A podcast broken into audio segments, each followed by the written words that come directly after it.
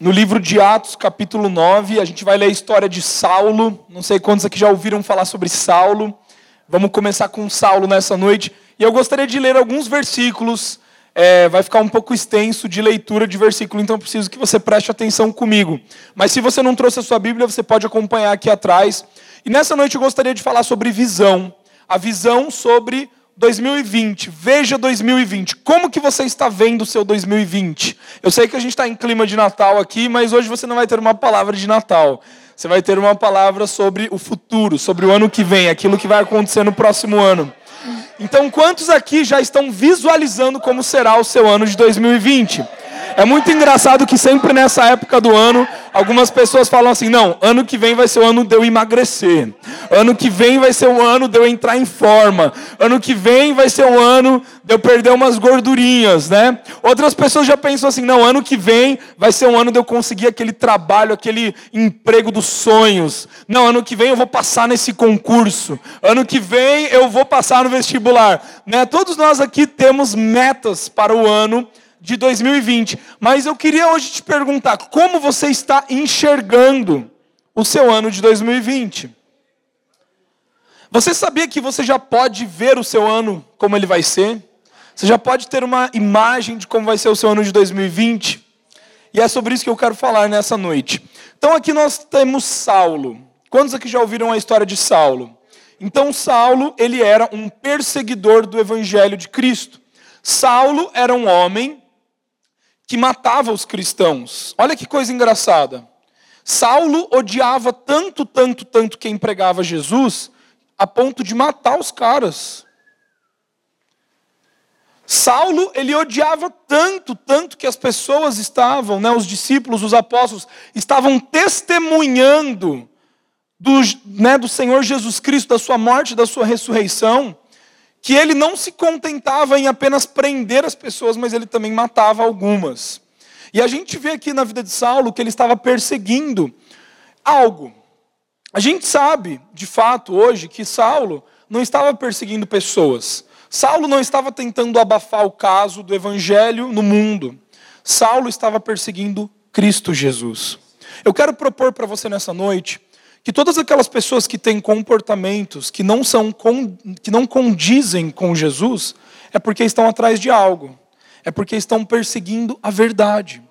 Todas as pessoas que fazem coisas que não são não é o que Jesus faria, é porque na verdade elas estão em busca de algo superior. Então, por exemplo, todas as vezes que um cara assassina alguém, Todas as vezes que alguém briga com outra pessoa, todas as vezes que alguém é, né, passa a perna em você, rouba você, não é que aquela pessoa queria fazer aquilo ali, mas é porque o pecado está dominando a vida daquela pessoa, o pecado está reinando na vida daquela pessoa. E de fato, todo ser humano na face da terra está perseguindo conhecer a verdade absoluta, a verdade que liberta do pecado. A verdade que tira as amarras, que tira a condenação. Ninguém aqui gosta de viver escravizado, é ou não é? Ninguém aqui gosta de ser escravo de alguém. Ninguém aqui gosta de trabalhar e não ganhar nada em troca, não é verdade? Ninguém aqui gosta de ser explorado na sua vida. Então, a escravidão não é algo que o ser humano gosta, por mais que ele diga que goste, não gosta. Ninguém aqui gosta de ser escravo. Então, Toda, todas as pessoas, todo ser humano que está vivendo em pecado não está feliz, não está alegre, não está pleno. O pecado não satisfaz ninguém. O pecado não traz contentamento algum. Então, todas as pessoas que vivem uma vida que não é a verdade, elas estão buscando a verdade. Elas estão perseguindo a verdade. E é, e é isso que a gente vê em Saulo. Saulo, ele não queria fazer o mal. Saulo, ao matar os cristãos, ele não estava saindo por aí dando tiro, ah, estou com vontade de matar, tenho vício de, de assassinato, quero assassinar a galera, quero prender a galera. Esse não era o coração de Paulo. O coração de Paulo era um coração bom. Ele estava tentando proteger a lei. Ele estava tentando proteger um ideal, uma crença que ele tinha em nome de algo que ele achava que era verdade, ele prendia as pessoas em cadeias, ele matava as pessoas, ele perseguia os cristãos. Então, na verdade, Paulo ele estava perseguindo a verdade, ele não estava perseguindo pessoas. E aqui, olha o que a gente vê no versículo. Vou começar a ler com vocês do 3 ao 9 e depois do 17 ao 20. Eu vou pular alguns por causa do tempo. Atos capítulo 9, versículo 3. Olha o que, que diz ali. Em sua viagem, quando se aproximava de Damasco, de, de repente, brilhou ao seu redor uma luz vinda do céu. Ele caiu por terra e ouviu uma voz que lhe dizia: Saulo, Saulo, por que você me persegue? Saulo perguntou: Quem és tu, Senhor? Ele respondeu: Eu sou Jesus, a quem você persegue. Levante-se, entre na cidade, alguém dirá o que você deve fazer. Os homens que viajavam com Saulo pararam emudecidos, ouviam a voz, mas não viam ninguém. Saulo levantou-se do chão e, abrindo seus olhos, não conseguia ver nada. E os homens o levaram pela mão até Damasco. Por três dias ele esteve cego, não comeu e nem bebeu. E daí, ali, né, alguns versículos, a gente vê que no mesmo tempo, Deus vem para Ananias, que era um profeta da época, que era um profeta do povo de Deus. E Deus vem para Ananias e fala para Ananias: Ananias, dentro de alguns dias você vai encontrar um homem, que é Saulo, e você vai então orar por esse homem. Você vai colocar suas mãos sobre esse homem. Você vai declarar algumas palavras sobre esse homem, e os olhos desse homem vão ser abertos. Ele vai voltar a enxergar. E Ananias fica meio que sem entender, porque afinal, o homem que ele iria orar era o homem que estava perseguindo os cristãos. Então, de certa forma, Ananias ele fica meio inseguro. Ele fala assim: tá, mas será mesmo que eu devo encontrar esse homem? Será que né, eu não vou, é, é, não vai dar errado? Né? Será que vai dar certo esse negócio? Será mesmo que é o Espírito Santo? Mas Ananias entende, discerne que é a voz do Espírito falando com ele. Então Ananias vai e encontra com Saulo. Agora vamos ver o que, que acontece aqui nesse versículo 17 até o 20. Então Ananias foi, entrou na casa, pôs as mãos sobre Saulo e disse: Irmão Saulo, o Senhor Jesus, que apareceu no caminho por onde você vinha, enviou-me para que você volte a ver e seja cheio do Espírito Santo. Imediatamente, algo como escamas caiu dos olhos de Paulo. E ele passou a ver novamente, levantando-se, foi batizado e depois de comer recuperou as forças. Saulo passou vários dias com os discípulos em Damasco. Logo começou a pregar nas sinagogas que Jesus é o Filho de Deus. Primeira coisa que eu quero te falar, querido, muito importante aqui, é que as pessoas não mataram Jesus porque Jesus era um cara que tinha muitos seguidores. As pessoas não mataram Jesus na cruz, não pregaram ele lá, não, não criticaram ele, não condenaram ele, não chicotearam ele, porque ele estava revolucionando o mundo, porque ele estava saindo com pecadores. As pessoas não mataram Jesus porque ele era um cara diferentão e tal, e que para a época não era bem aceito. Não foi por causa disso que as pessoas mataram Jesus. As pessoas mataram Jesus porque ele se declarava filho de Deus. A filiação e a paternidade mudaram de figura o cristianismo para sempre. Você precisa entender que antes de Jesus vir, ninguém chamava Deus de Pai. Antes de Jesus vir para a terra, nenhum ser humano se reportava a Deus como Pai. Mas todo mundo tratava com Deus como Senhor. Você é meu Senhor, você é o meu Deus. E parecia que havia uma distância de Deus. E quando Jesus vem para a terra, através dos seus ensinamentos, através das suas palavras, através das suas pregações, Jesus ele vem e ele diz: Eu sou filho de Deus. E o mais importante é que quando Jesus deixa essa mensagem, ele não, não volta para o Pai, né? ele não ressuscita, ele não vai para o céu e fica só por isso mesmo. Não.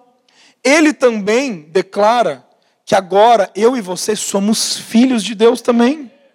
A Bíblia nos ensina por muitas vezes que Jesus ele veio como unigênito, como primogênito, como unigênito, e volta para o céu como primogênito. Ele vem como único filho.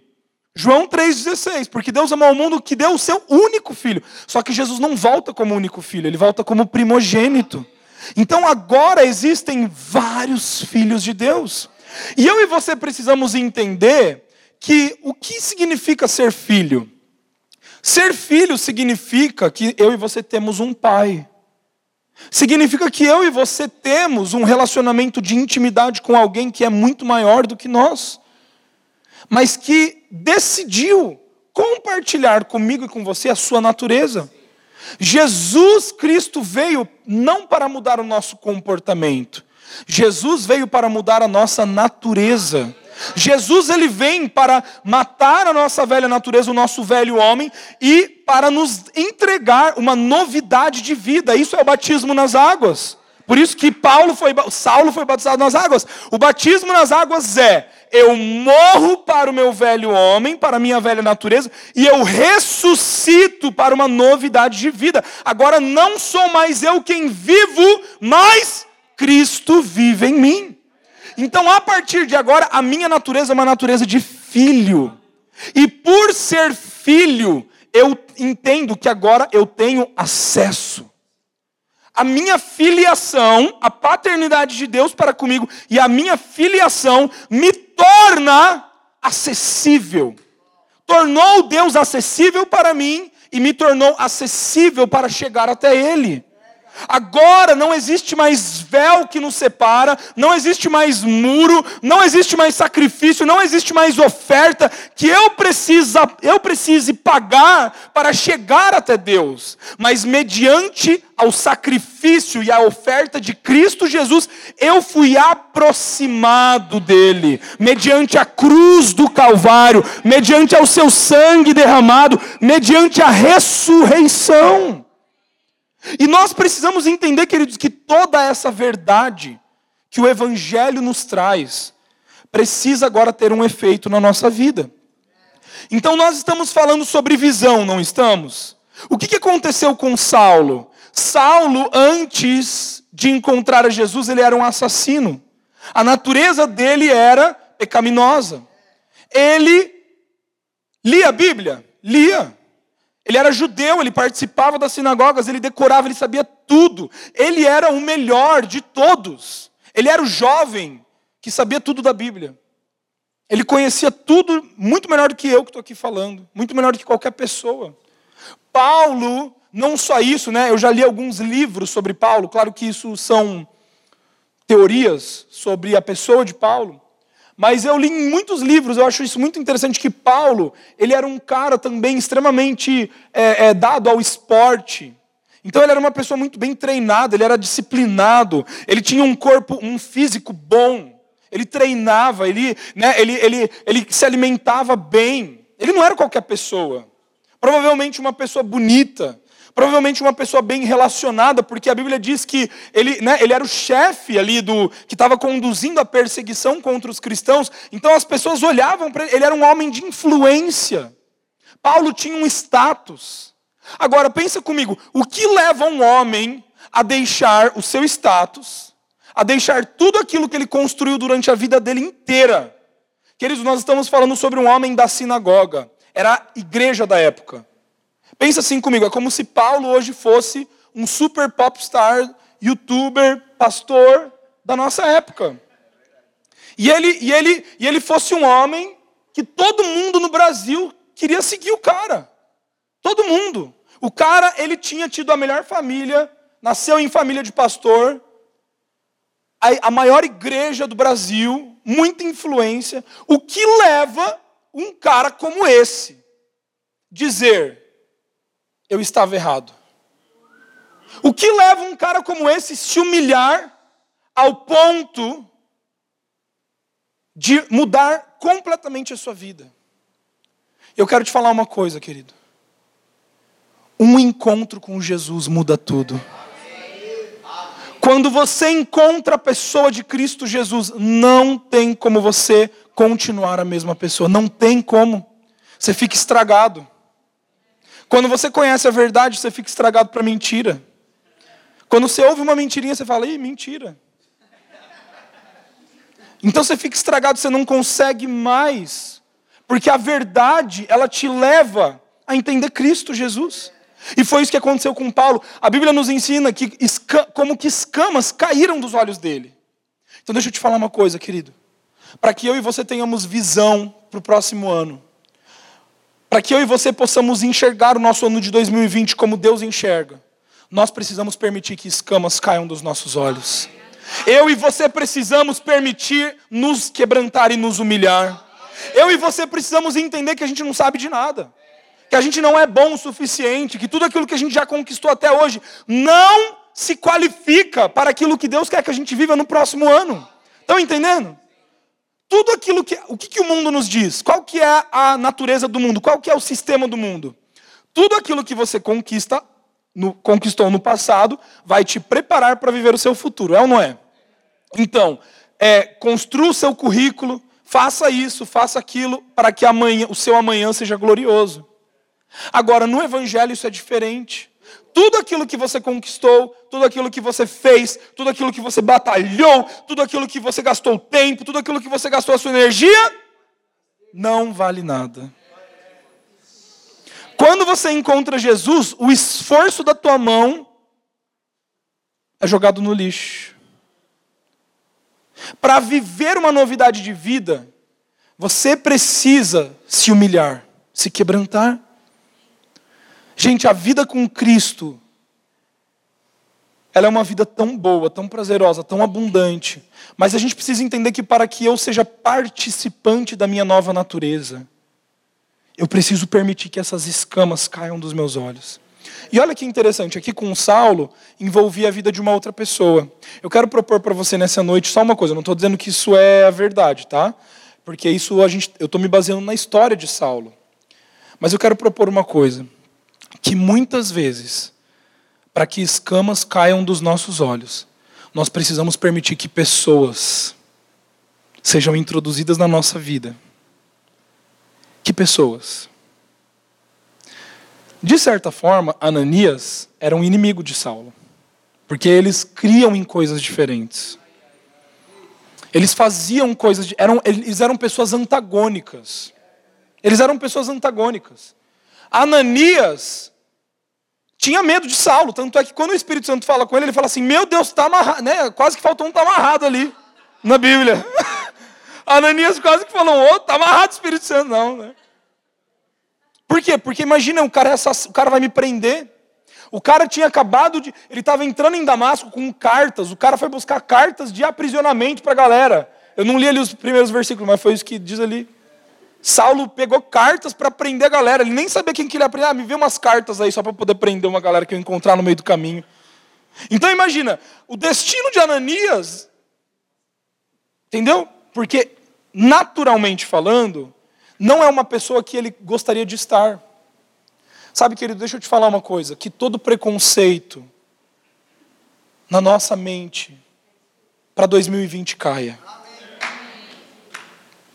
Quero contar um algo para vocês muito legal que aconteceu. Ele não está aqui nessa noite, mas ele vai estar. Tá.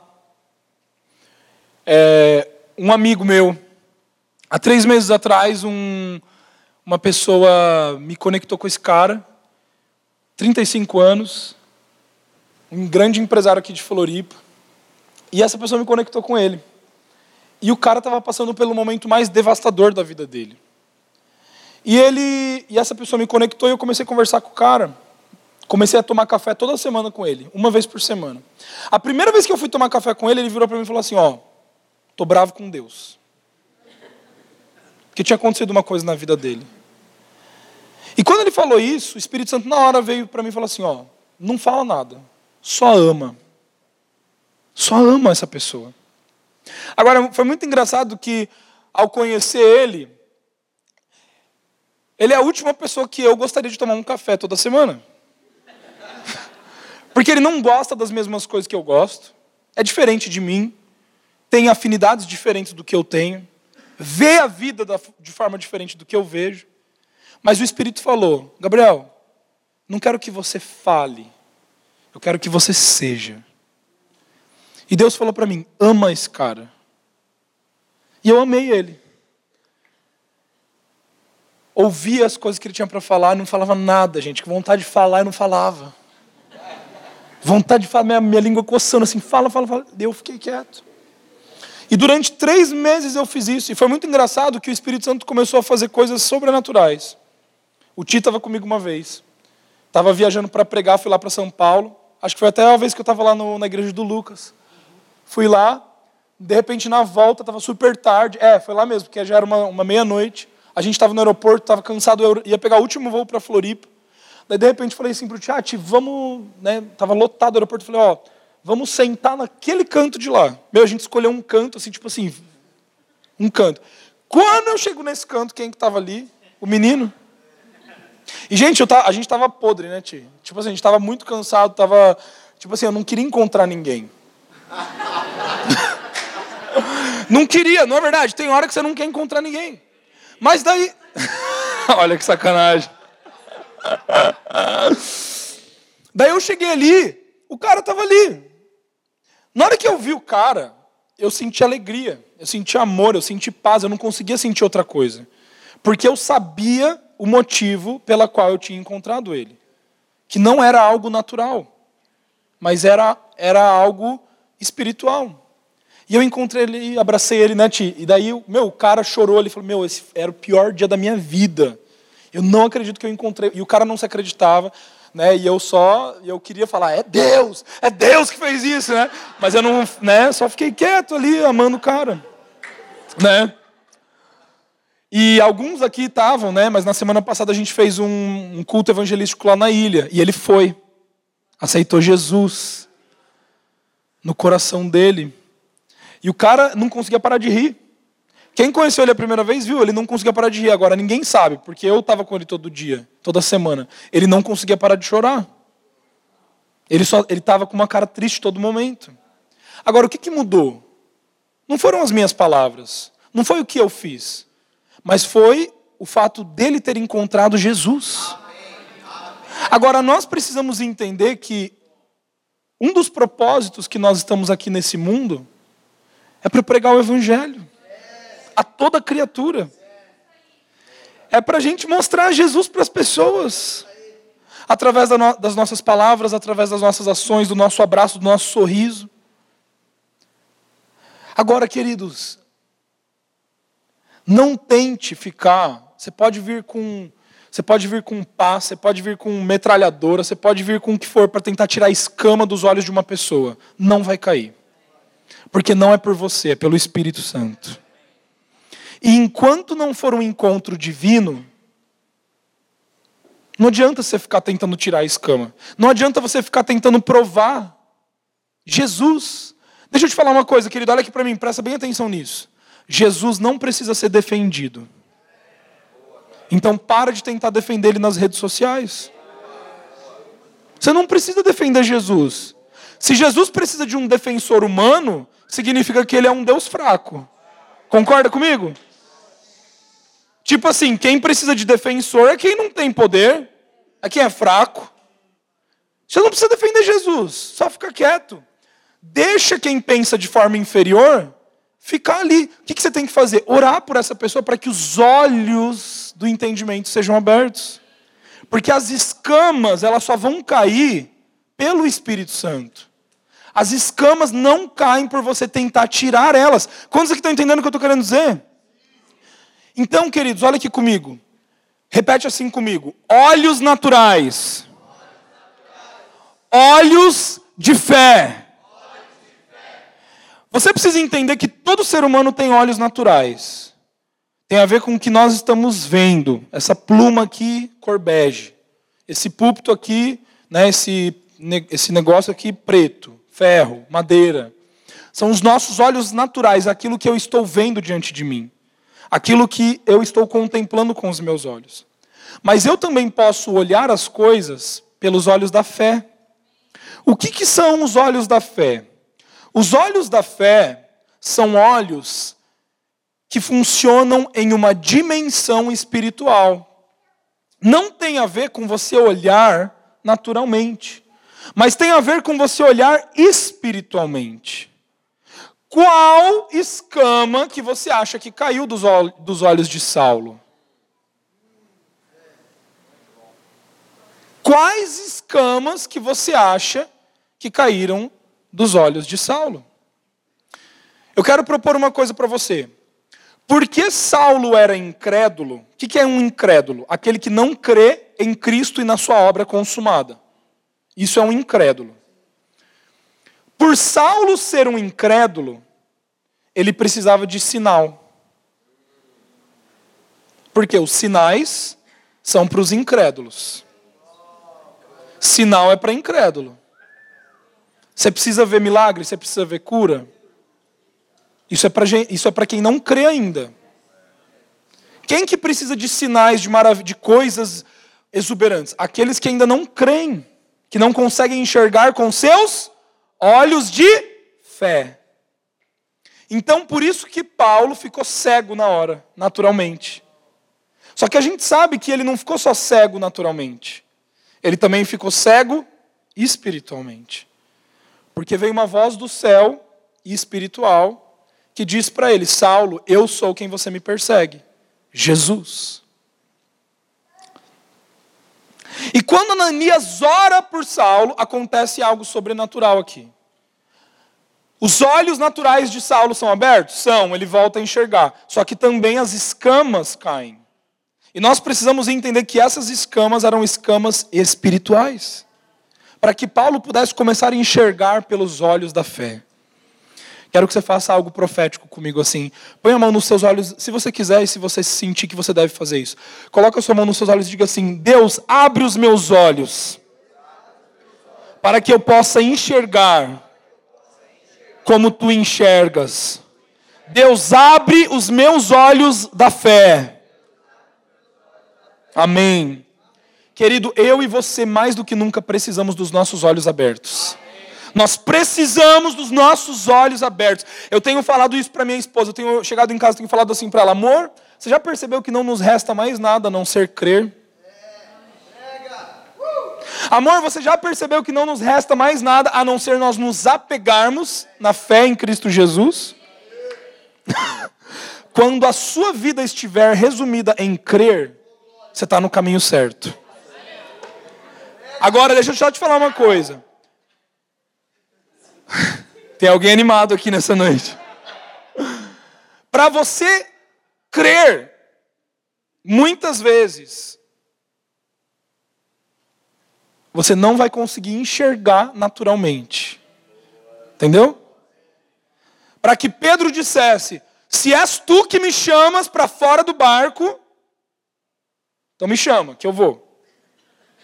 Para Jesus. Para que Pedro andasse sobre as águas, porque ele estava andando por fé e não por vista, porque ele, por vista ele estava olhando aquelas ondas, aquele mar. Quem aqui que pisa na água e não afunda? Naturalmente falando, a situação diz uma coisa, a circunstância diz uma coisa. Quando você olha para o teu 2020, qual é a visão que você está tendo. É isso que eu estou falando. Veja 2020. Quantos aqui podem ver 2020? Veja 2020.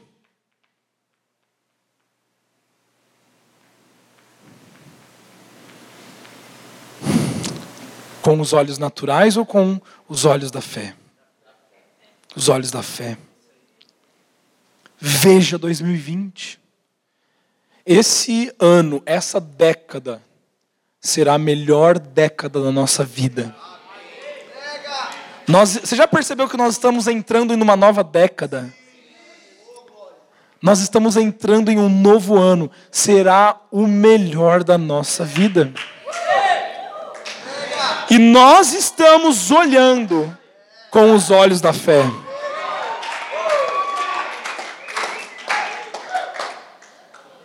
Por isso, que todas as escamas caiam dos nossos olhos, que toda incredulidade caia do nosso olho, Que toda falta de paz caia.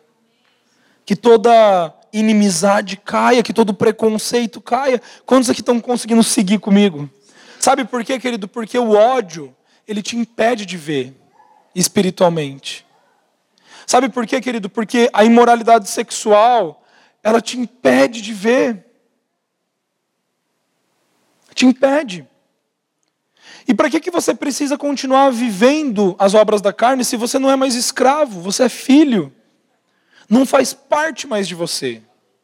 A tua nova natureza te habilita a viver uma nova vida em Cristo.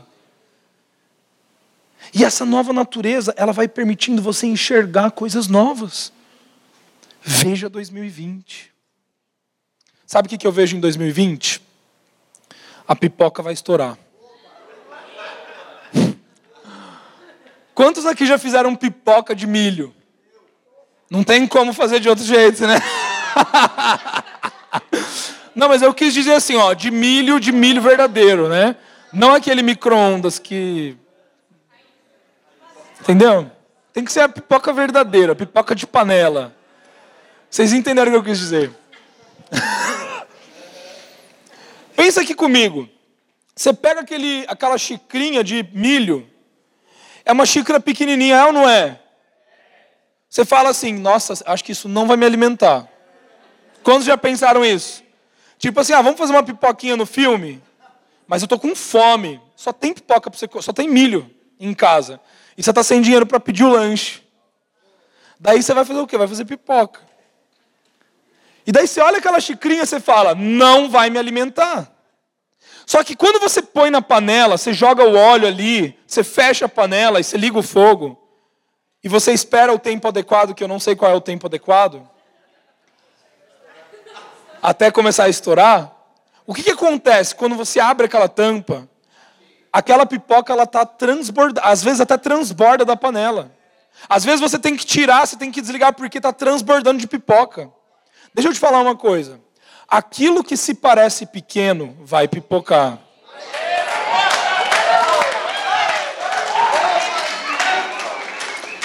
Escute o que eu estou falando. Aquilo que parece mínimo vai se tornar muito abundante na sua vida.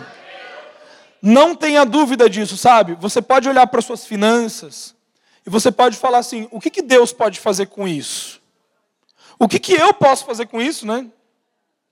Só que foi isso que os discípulos disseram para Jesus quando eles pegaram os cinco pães e dois peixinhos. Eles falaram: Jesus, isso não é suficiente para alimentar a multidão. Só que Jesus enxergou aquilo ali de outra forma. Por quê? Porque Jesus estava vendo com os olhos espirituais. Querido, não, não caia no erro de olhar para você mesmo e achar que você é tão pequeno que nada vai dar certo na sua vida. Não caia no erro de olhar para as, os seus estudos, a sua mente, o seu, a sua habilidade de trabalho e achar que nada pode vir disso. Não. Vai multiplicar muito. Mas não é esse o enfoque que eu quero trazer. Eu quero dizer para você uma coisa. O evangelho vai ser multiplicado. O avivamento vai ser multiplicado. As pessoas vão ser multiplicadas. Sabe, queridos, se eu fosse contar para vocês o que tem acontecido, eu, quero, eu só quero falar uma coisa aqui. Sabe o que tem acontecido comigo, particularmente, Gabriel? As pessoas que não conhecem a Jesus têm sido atraídas para mim.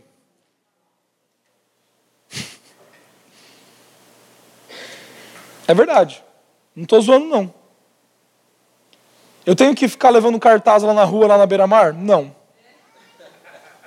Eu tenho que sair por aí com um megafone falando: aceita Jesus ou você vai para o inferno? Não. Sabe por quê? Porque as pessoas estão perseguindo a verdade. Assim como Saulo. E uma hora encontra. E quando encontra, o bagulho fica louco. Porque não tem a ver com você, tem a ver com o Espírito Santo. E quando o Espírito Santo tira as escamas, meu querido, faz estrago. Aonde o evangelho de Deus está, faz estrago. Olha o estrago que Saulo fez, que agora é Paulo.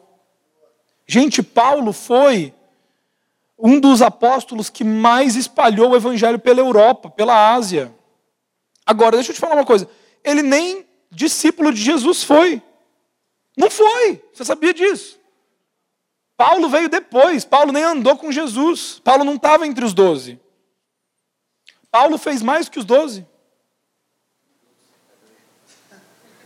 Pelo que nós sabemos, né? Obviamente. Por quê, querido? Porque não tem a ver, não tem a ver com a pessoa, tá entendendo? Não tem a ver com você, não tem a ver com o que você faz, o que você pode fazer.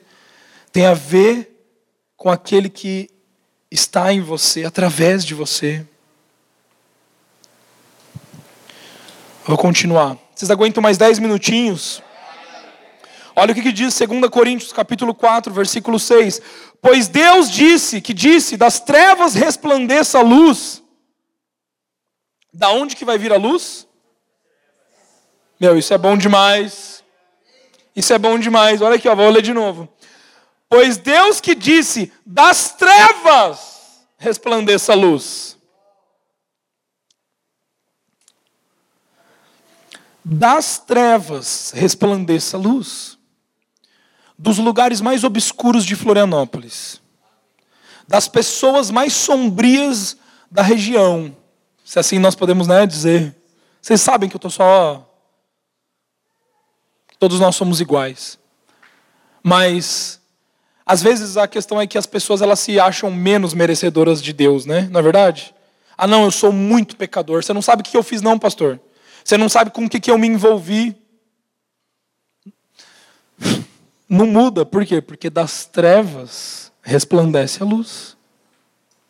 Sabe o que a gente vai começar a ver aqui nessa cidade? E é isso que vai ser a pipoca.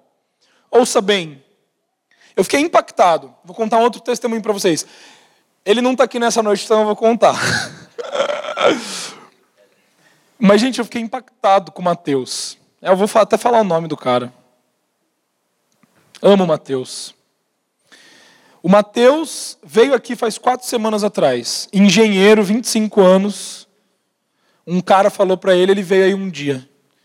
Ouviu eu pregar um dia. Veio no segundo dia, quando a Gabi Seixas estava pregando aqui. Lembra da Gabi Seixas? O cara aceitou Jesus nesse dia. Orei com ele. Ali o cara, meu. Tipo assim, o cara estava no céu. Daí depois do culto eu fui ali atrás, o Lucas estava ali. Fui ali, dar um abraço no Mateus. Abracei o cara, e o cara assim, meu, cheio do espírito já. O cara já estava cheio do espírito. Daí virei pro cara e falei assim: Ô Mateus. E ele não parava assim, né, de chorar e tal, estava muito emocionado. Daí eu fui, virei para ele e falei assim: Ô Mateus, tem alguma coisa que eu posso fazer por você? Como, como que eu posso te servir, cara? Eu vi que você aceitou Jesus hoje. Cara, essa é a melhor decisão da tua vida. Como que eu posso te ajudar? Ele virou para mim e falou assim: Pastor, você não pode me ajudar, não. Só Cristo pode. Ele falou isso para mim. E ele pegou e ele, e ele, e ele concluiu, ele concluiu dizendo assim: o Lucas estava do lado de testemunha ainda, falando assim, não, mas e ele já fez. Faz o quê? Quatro semanas, Lucas? Cinco semanas que o menino está vindo. Ontem à noite, eu olhei para o lado, quem que estava servindo o jantar o Mateus? Eu falei, não, não é possível, mano. O cara já está entendendo, o cara entendeu o evangelho. Em dois finais de semana, o cara entende mais de Jesus do que muita gente aí, que está anos na igreja. Eu fiquei de cara, eu falei, não é possível. Deixa eu te falar uma coisa, está pipocando já. E vai pipocar mais. E você precisa entender isso, querido, você precisa entender isso. Se você não permitir o Espírito Santo tirar as escamas dos seus olhos, não é que você vai retroceder, não é que você vai ficar para trás, mas existem alguns que vão correr mais rápido. Entendeu? Não se veja como menos. Você não é menos. Só que tem uns que vão correr mais, está entendendo? Porque o você só vai crescer no evangelho se você permitir, se você receber esse evangelho se você permitir as escamas caírem.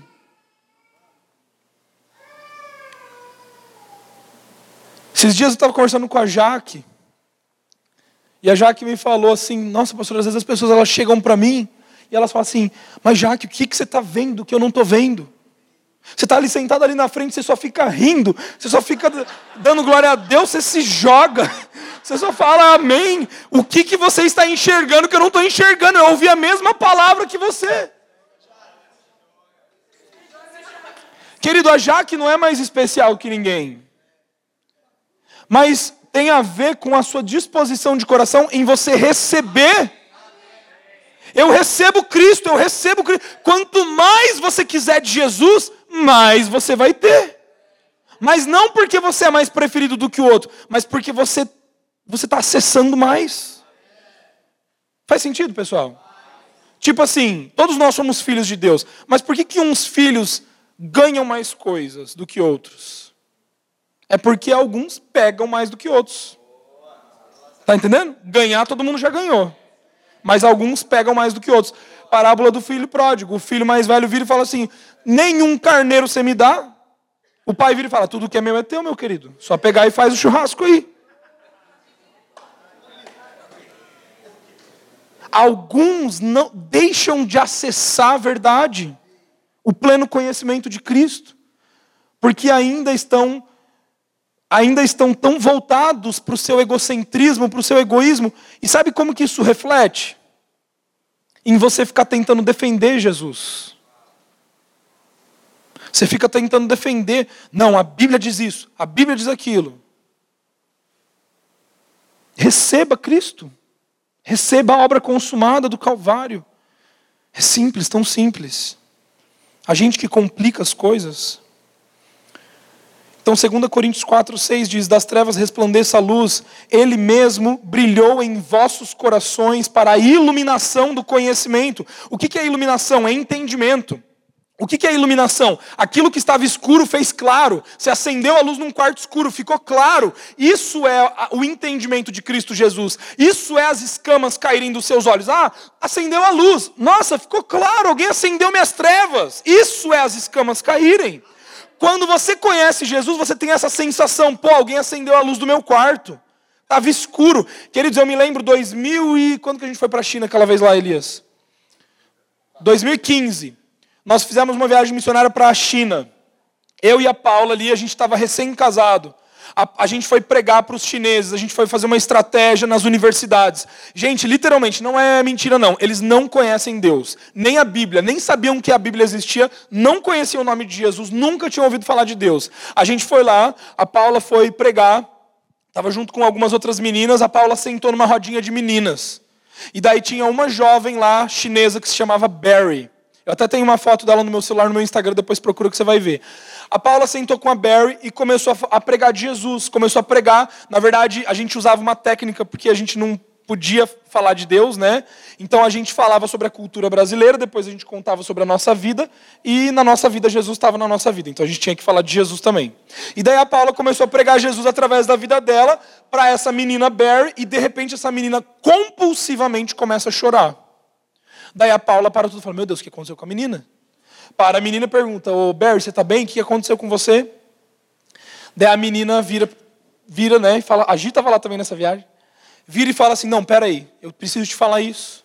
E daí a menina começa a falar para Paula: Paula, alguns meses atrás eu venho tendo um sonho que eu estou num quarto totalmente escuro. Eu me sinto triste, depressiva e realmente eu tenho passado por depressão. E de repente entra um homem nesse, nessa sala, nesse quarto, ele acende a luz desse quarto e ele começa a se aproximar de mim. Só que eu tenho, eu, daí o sonho para aí. E eu tenho tido esse sonho já há alguns meses. Só que eu não entendo esse sonho. Agora, uma semana atrás, esse sonho ele deu uma continuidade. Eu estava nesse quarto escuro, triste, depressiva. De repente, esse homem entrava, acendia a luz, toda a depressão saía, toda a tristeza saía, tudo aquilo que tinha de mal em mim saía, e esse homem vinha até mim. Só que daí eu não entendia quem era esse homem. Daí de repente eu olhei para o lado, tinha um grupo de jovens e tinha uma menina na frente desse grupo. E essa menina me falava sobre quem era esse homem. Daí ela, ela chorando, ela virou e falou: Paula, esse homem dos meus, do meu sonho é o homem que você está falando, é esse Jesus. Esse é o homem que tira a minha tristeza, que tira a morte da minha vida. E sabe, queridos, eu, eu me lembrei desse testemunho agora. Porque foi isso que aconteceu com Saulo e Ananias. Deixa eu te falar uma coisa. Você não precisa forçar nada para que as pessoas vejam Jesus. Jesus vem naturalmente. Por quê? Porque as pessoas estão perseguindo. Você vê uma pessoa acabando a vida dela com drogas, está perseguindo Jesus. Você vê uma pessoa acabando com a vida dela em várias relações sexuais, está buscando Jesus, está buscando a verdade. Mas porque ela ainda não achou a verdade, ela está tentando procurar o que, que satisfaz, o que, que satisfaz, o que, que satisfaz, o que, que satisfaz. Agora, existe um ponto de convergência quando uma colisão, quando Ananias, e mais um S, né, porque eu quero dizer um plural, Ananias, se encontram com Saulos. Existe uma trombada aí que acontece, está entendendo? E você precisa entender, meu querido, que você é Ananias.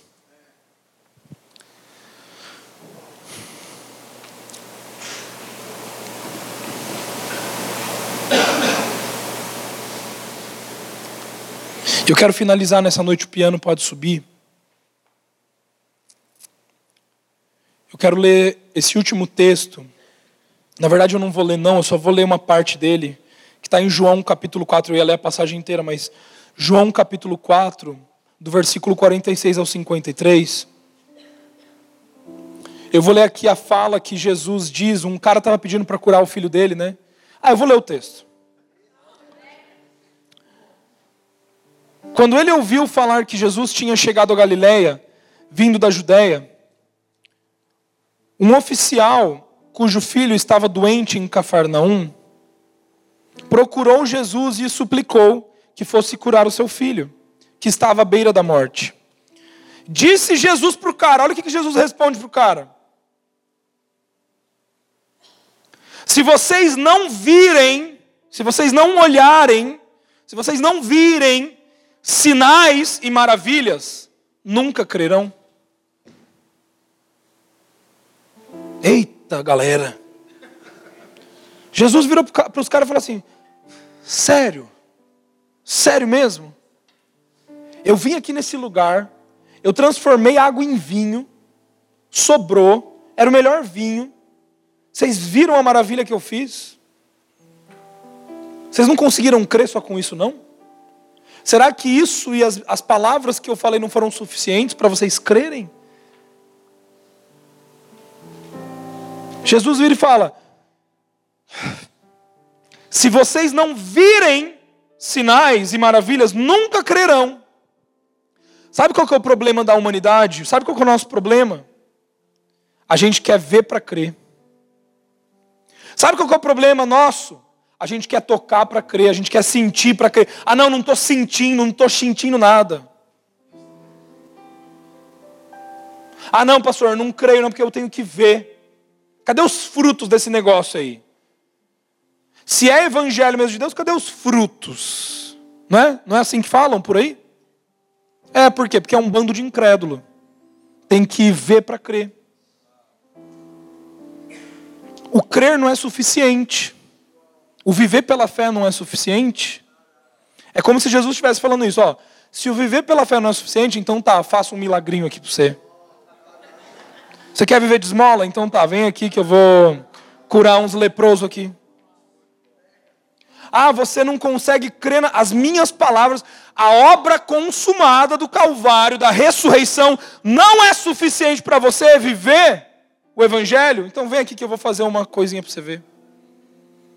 É como se Jesus estivesse dizendo isso, dizendo isso. Sabe, queridos, às vezes a gente não entende quão incoerente a gente está sendo na nossa vida cristã. Porque a gente está dizendo, Jesus, eu creio em você, eu te amo e tal. Não, não. Mas prim no primeiro momento, quando a gente não está enxergando as coisas naturais, no primeiro momento, quando a nossa conta bancária diz uma coisa diferente do que a Bíblia diz, no primeiro momento, quando um laudo médico diz uma coisa diferente do que a Bíblia diz, o que, que a gente faz? Duvida. Pior ainda, a gente vai lá para o nosso quarto e fica: Deus, me cura, me cura, me cura, me cura. Manda dinheiro, manda dinheiro, manda dinheiro. A gente fica pedindo algo que ele já nos deu. A gente já foi curado. A gente já recebeu da abundância de vida na cruz, na ressurreição.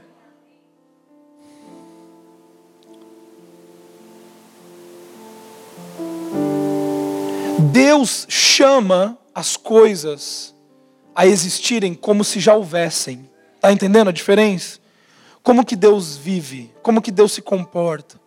Ele traz à existência as coisas que ainda não são. Isso é viver pela fé. Viver pela fé não é você viver tateando, olhando. Isso é viver como cego. Só cego tateia, não é verdade? Quem que vive assim, ó, cego, tem que tocar, cinco sentidos. Esses dias eu estava numa conversa com um amigo, só vou soltar essa. Esse, e a gente estava discutindo sobre o que, o que poderia ser o espinho na carne, né? E daí um deles virou e falou uma coisa que eu achei, meu Deus. Ele virou e falou assim: Olha, eu acho que são cinco sentidos naturais. Isso é o espinho na carne. Porque, otherwise, o que, que pode te impedir de viver pela fé? Não é verdade? O que, que te traz para a carne? Você querer ver, tatear, tocar, segurança. O que, que te impede de crer? Os sinais, as coisas materiais, aquilo que é materializado no natural. Sabe, queridos, nós não cremos porque nós vemos. Nós vemos porque cremos. Agora, vê o que? Com os olhos espirituais. É aí que está a pegadinha. Alguns acham assim, não, pastor, tá, eu vou crer para eu ver. Só que você não está entendendo, pastor, que eu já estou crendo por 30 anos e eu ainda não vi. Tá, então você não está crendo. Porque aqueles que creem já enxergam. Essa que é a diferença, é essa que é a pegadinha. E eu não vou explicar isso nessa noite porque não dá tempo. Mas aqueles que creem já estão enxergando. Agora, aqueles que querem enxergar para crer, ixi. Porque nem com sinal vai conseguir crer. Entendeu? Então quero finalizar nessa noite dizendo: Felizes são os que creram. Felizes são os que creram. Felizes são aqueles que não precisaram ver para crer.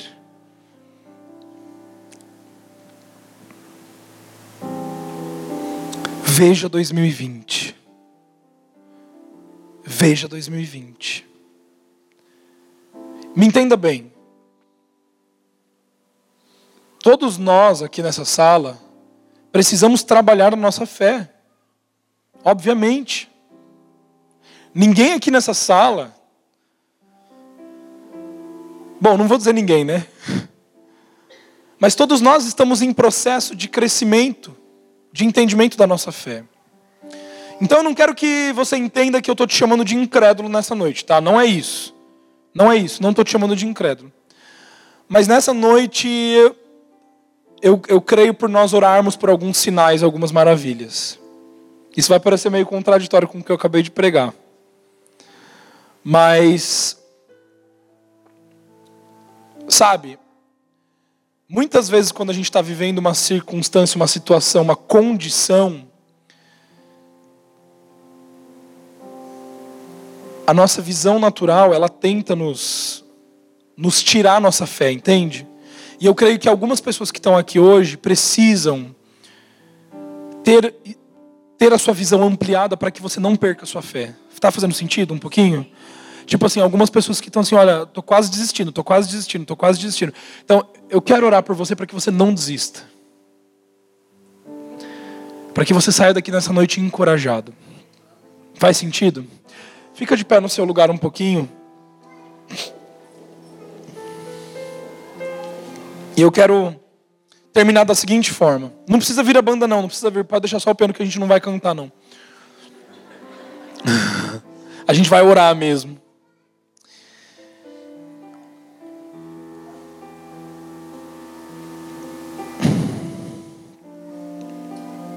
Veja 2020.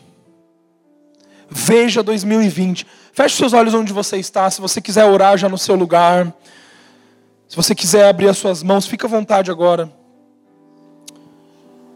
Mas agora eu quero que você comece a enxergar 2020. O que você vê em 2020? O que você vê em 2020? Vai permitindo o Espírito Santo abrir a tua visão. Vai, vai permitindo o Espírito Santo ampliar a tua visão. Não pense pequeno. Não pense limitado. Pense impossível. Veja o impossível. O que é impossível de acontecer? O que é improvável de acontecer? É isso que, que, que vai, vai acontecer em 2020. Veja 2020, veja 2020. Existe salvação, salvação, salvação para aqueles que são improváveis, para aquelas pessoas que precisam de Jesus. Existem familiares, existem pessoas que você conhece que ainda não conhecem a Jesus. Começa a orar agora por essas pessoas. Começa a declarar agora os olhos sendo abertos. Salvação. Eu vejo familiares, familiares, pessoas que ainda estão escravizadas, que ainda estão presas. Começa a orar agora os olhos abertos, os olhos abertos. Uou! Sim, Deus, nós oramos por olhos abertos, visão espiritual, os olhos da fé, os olhos da fé sendo abertos neste momento. Deus amplia o nosso entendimento, amplia a nossa visão. Deus ilumina os nossos olhos, os olhos da fé, os olhos da fé. Continua declarando, continua declarando. Sim, sim, sim. Sim, Jesus, sim, Jesus. Se você puder agora colocar as mãos sobre a sua cabeça ou sobre os seus olhos, começa a declarar isso sobre você. Deus, eu declaro olhos abertos, olhos da, da fé abertos, olhos espirituais abertos para enxergar aquilo que já é uma realidade, aquilo que já é uma realidade. Deus, nós enxergamos essa cidade salva, nós enxergamos os jovens dessa cidade salvos por ti. Deus, nós enxergamos aonde existe trevas, pessoas que estão envolvidas com trevas, sendo completamente transformadas pela luz de Jesus. Deus, nós oramos agora, envia-nos é, Saulos, Deus envia-nos Saulos, Deus, nós queremos Saulos, nós queremos Saulos, nós queremos Saulos, pode trazer, pode trazer, Deus, Saulos, Saulos, Saulos, nós estamos prontos, nós estamos preparados, Oh Deus, nós oramos por encontros divinos, encontros divinos. Querido, rapidamente eu quero orar. Vem aqui à frente. Se você entende, isso que eu acabei de orar agora é muito forte. Se você quer encontrar Saulos, vem aqui à frente. Se você deseja Saulos no seu caminho, se você deseja Saulos no seu caminho, eu, vi, eu vejo prostitutas vindo, prostitutos, eu vejo pessoas envolvidas profundamente com magia, com a